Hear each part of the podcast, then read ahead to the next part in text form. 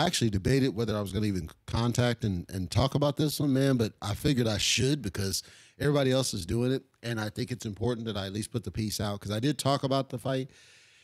Okay, Bumlanga and Steve Rolls, you heard me in the preview. If you listened to it, and if you didn't, you should. You heard me call the dude Bumlanga. And you uh, if you're if you're a fan of the dude, that's cool. And I like I said, he's got a look, he's got the but there again, I'm sorry. There's a reason I call him Bumlanga. And it's not because I think he's a bum. I don't think he's a bum at all. I think he ultimately he's a bum beater. He's he's one that, you know, it's eye test. He's he looks good against certain competition.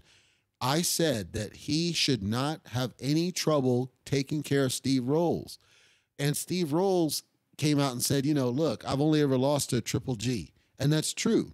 The the downside of that statement is that Steve Rolls, if you look at his resume, you can't have name anybody he's really fought other than Triple G.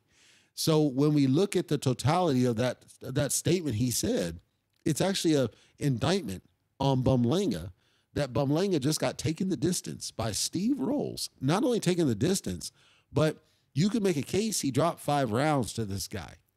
Now, listen, I'm not saying at all that Bumlanga is not, uh, you know, an explosive fighter or that, but there was no explosives to be had in this fight. And we can try to big up Rolls now after the fact. I'll tell I I straight up everybody online was trashing Steve Rolls when Golovkin was going to fight him, and then trashed him again after Golovkin beat him. So now we should continue trashing Rolls. If that's the case, we should trash Rolls. And it looks even worse for Bumlanga for getting taken the distance by this guy when Bumlanga has been hyped as this massive knockout artist. I also said that, you know, we had the bicep with Coceres and all that other stuff.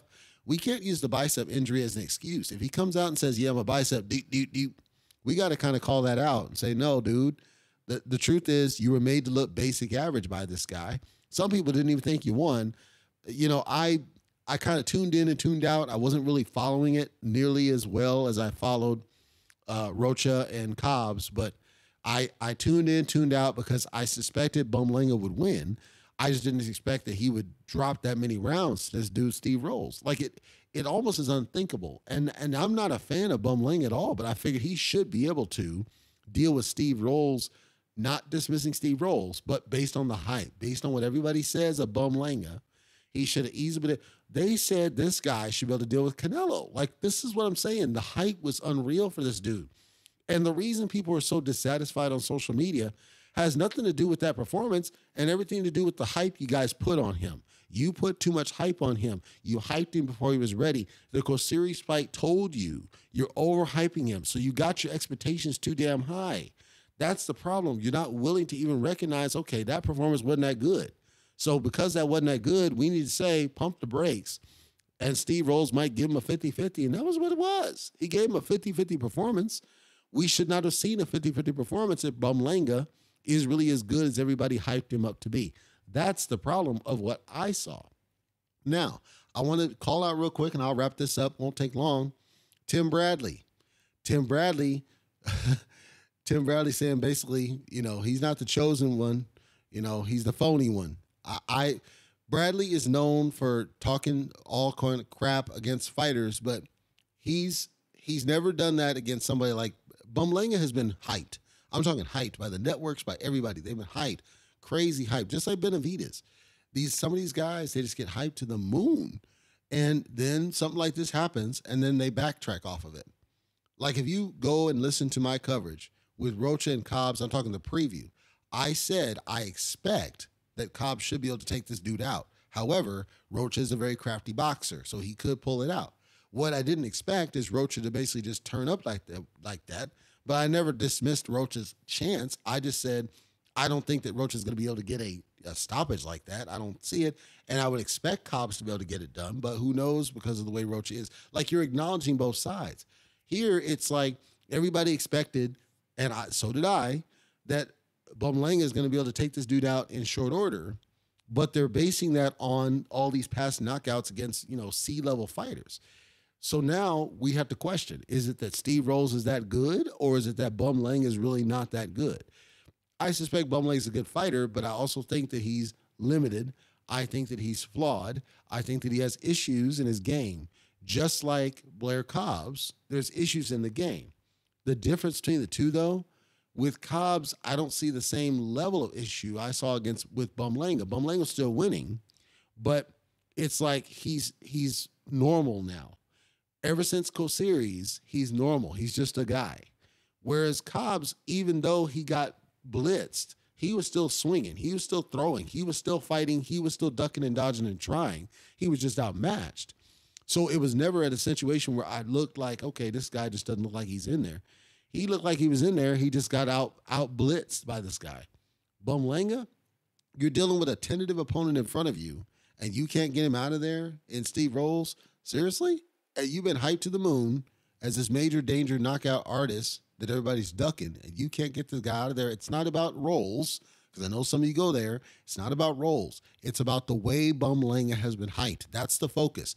He has been hyped as a major knockout artist, a killer that's been ducked, and everybody's afraid of him. And this mythical beast, the monster as they call him, can't even he's he's not going after this dude, Steve Rolls, to get him out of there and can't seem to get him out of there. That doesn't mean he didn't land shots. He landed good body work. It was good. But you're not able to get that guy out of there, really, and you're supposed to be this monster, this dominant beast. That's the problem. We're overhyping these guys before they're ready. And that's just hurting them. That's hurting them. It's not doing them any favors. What we should be doing is we should have looked at what happened against Coceres and say, okay, it's time you need to go back to the books. When Teofimo fought Nakatani and Tim Bradley called out, okay, you need to go do a lot of work. And Andre Ward said, you got to do a lot of work because what you're doing works for Floyd. It doesn't work for you. And Tio went back to the books a little bit. But even then, he still couldn't look that great, great impressive against Lomachenko and then eventually takes a loss to CM Punk Kambosos when we overhype these fighters, we're not doing them a good service. As fans, we need to tell them straight up, dude, you're not ready for this step up. Because unfortunately, for whatever reason, Steve Rolls was a step up for this guy. And yes, he got his hand raised, but people felt like he shouldn't have. I saw it as a close fight, leaning towards Bumlanga, but it was not an impressive win. And it didn't tell us anything about him.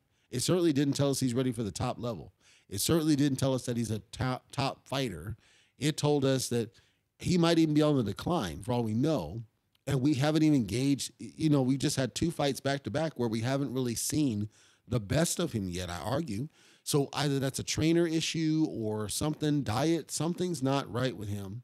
And that needs to be solved before he gets hurt. Because somebody's, if he gets in there against somebody that's really dangerous and hungry, he's going to get hurt. And that's not going to be good. I believe, I'm not sure, but I believe guys like Gabe Rosado might campaign similar to the way, possibly, and if so, Gabe Rosado might hurt his ass, and that would that would really kill his career. That's not against Gabe. That's again, he's been hyped. This bumling has been hyped, so he shouldn't be losing to guys like Gabe Rosado if he's really what people hype him to be. That's my point. So Bumlinga gets his hand raised against Steve Rolls, but he certainly didn't look that good doing it. Uh, it was a not what we expected from the hype online, and hopefully people calm that hype down, come back down to reality, realize, okay, he's just another fighter. He's not in Canelo's class. Very few fighters are, but we got to stop overhyping some of these guys too.